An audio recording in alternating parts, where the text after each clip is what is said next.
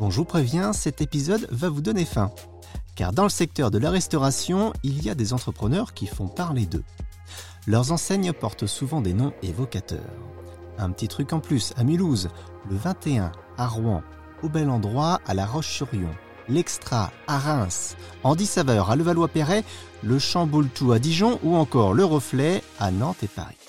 Des restaurants comme cela, il y en a de plus en plus en France. Leur qualité réside non seulement dans leurs plats, mais aussi dans leurs équipes, dont une bonne partie ont des compétences particulières. Alors que notre société ne cesse de célébrer la force, le handicap est-il nécessairement une faiblesse? Mettez-vous à table, je vais vous servir.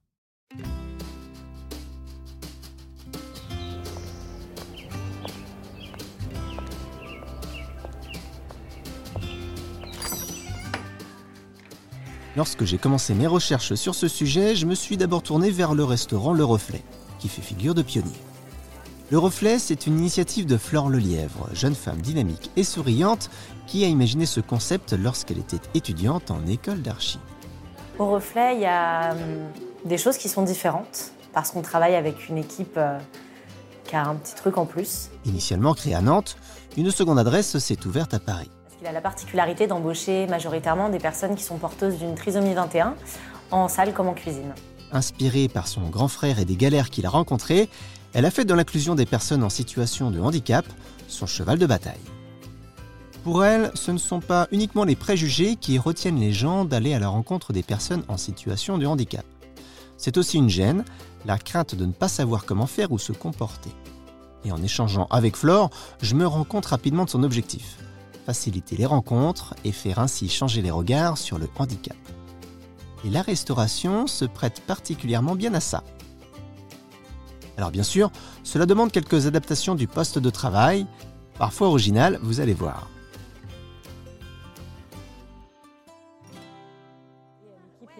Et au client. Allez, maintenant, ça y est, on rigole plus.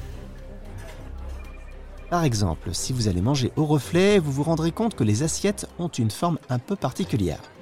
Elles sont fabriquées avec une empreinte de main. Cela facilite le maintien pour le personnel qui peut avoir des problèmes de motricité.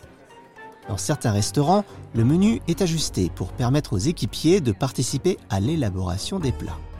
La prise de commande peut aussi être simplifiée avec un système de pictogrammes. Et parfois, c'est le client lui-même qui écrit sur une affiche ce qu'il a choisi. C'est pratique pour le personnel qui n'oublie rien et c'est plutôt ludique pour le client. Pour pouvoir travailler avec des produits frais, on favorise au maximum euh, les circuits courts. Euh, et puis l'idée, c'est aussi de pouvoir proposer des recettes euh, qui permettent aux salariés en situation de handicap de participer au maximum à l'élaboration, au dressage et à l'envoi. Adapter le poste de travail, c'est une chose, mais l'inclusion, car c'est bien de ça dont on parle, ne se limite pas à ça c'est aussi une autre vision du handicap dans la société. L'idée n'est pas de chercher à compenser la différence pour s'adapter à une norme, l'objectif est plutôt de faire évoluer la norme, ou idéalement de s'en affranchir. On parle beaucoup de ces restaurants car ils reflètent le changement de regard que porte la société sur le handicap. Et pour comprendre ça, il faut d'abord faire un petit détour historique, et je vous y emmène.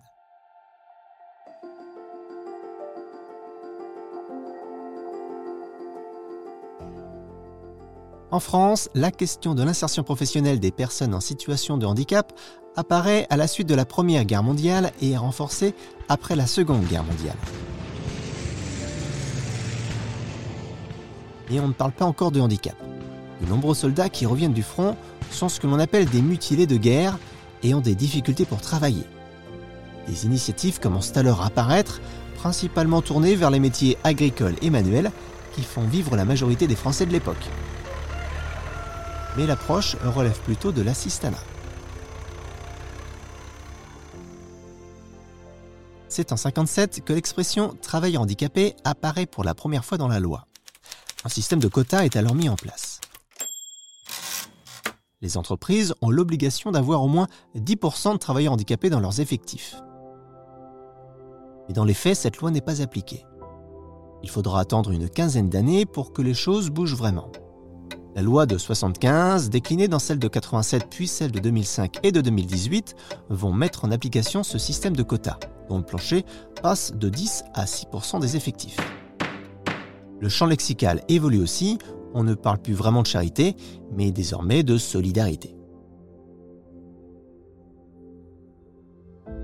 Pour définir le handicap, l'environnement est maintenant pris en compte. Pour faire court, à la sortie de la guerre, le handicap était vu d'une manière purement médicale. Maintenant, il est vu aussi d'une manière sociale.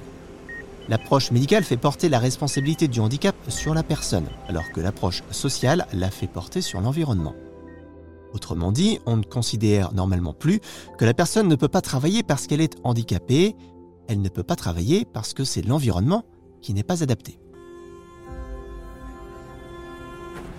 C'est la raison pour laquelle on parle maintenant de situation de handicap, car selon la situation, eh bien la personne est handicapée ou non.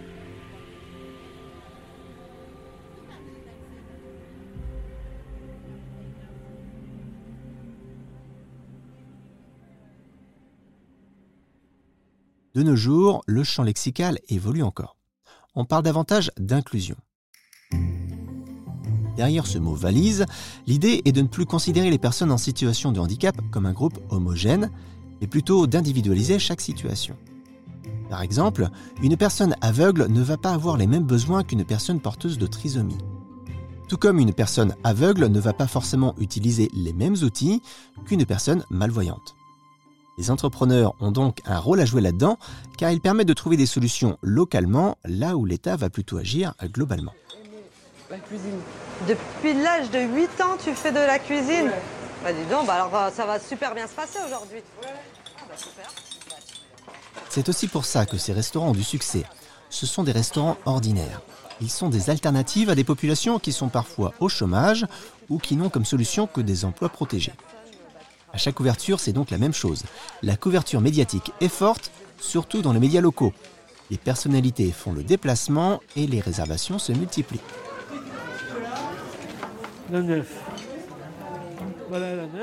Au démarrage, c'est surtout l'entourage qui constitue les clients, qui peu à peu s'élargit une clientèle qui découvre le principe et qu'il faut fidéliser.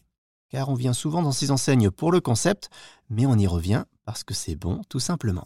Et puis finalement, il y a aussi plein de choses qui sont similaires euh, aux autres restaurants. Parce qu'au-delà du projet social, au-delà du projet d'inclusion, l'idée c'est d'être reconnu comme un restaurant de qualité où l'on vient parce que tout simplement on y mange bien et que euh, les serveurs sont sympas. Au-delà du projet, il faut donc savoir faire à manger. Faire appel à des professionnels de la restauration est donc indispensable. Il faut aussi former les équipiers qui manquent parfois d'expérience dans ce domaine et pouvoir les encadrer. Plat 1, saucisse purée. Oui, c'est une saucisse purée.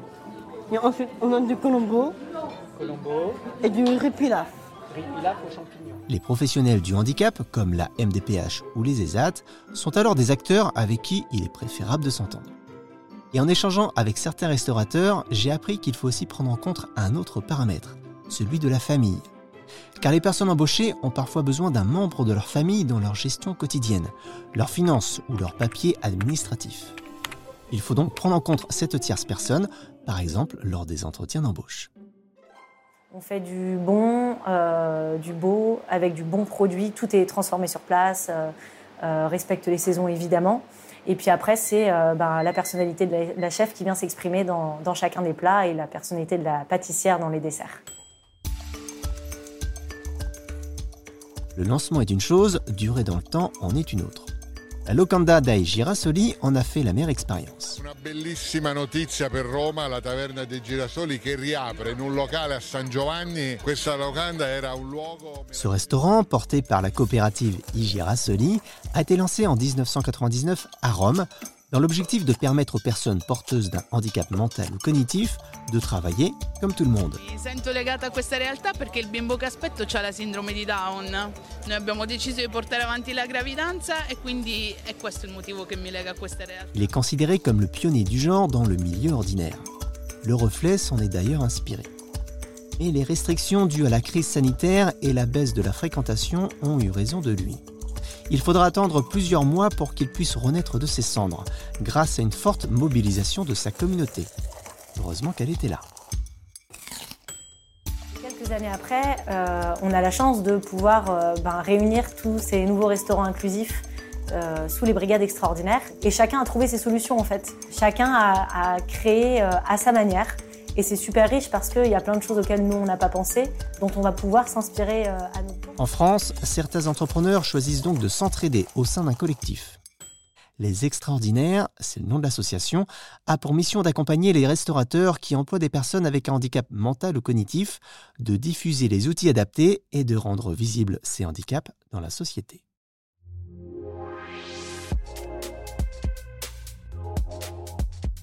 Merci à Flore Lelièvre qui m'a aidé dans mes recherches. Si vous voulez en savoir plus, j'ai eu le plaisir de coordonner un livre sur ce sujet. Écrit avec plusieurs collègues, économistes, sociologues ou encore fiscalistes, il s'agit de mieux comprendre comment entreprendre dans le champ du handicap, le quotidien, la dimension commerciale au marketing, et en profiter pour défoncer quelques clichés. Cerise sur le gâteau, les royalties habituellement reversées aux auteurs vont entièrement à l'association Les Extraordinaires, qui regroupe plusieurs restaurants inclusifs en France. Entrepreneuriat et handicap, c'est à lire aux éditions East. Alors, si vous voulez savoir comment l'innovation peut être au service d'une société plus solidaire, eh bien maintenant vous savez quoi faire. Bon appétit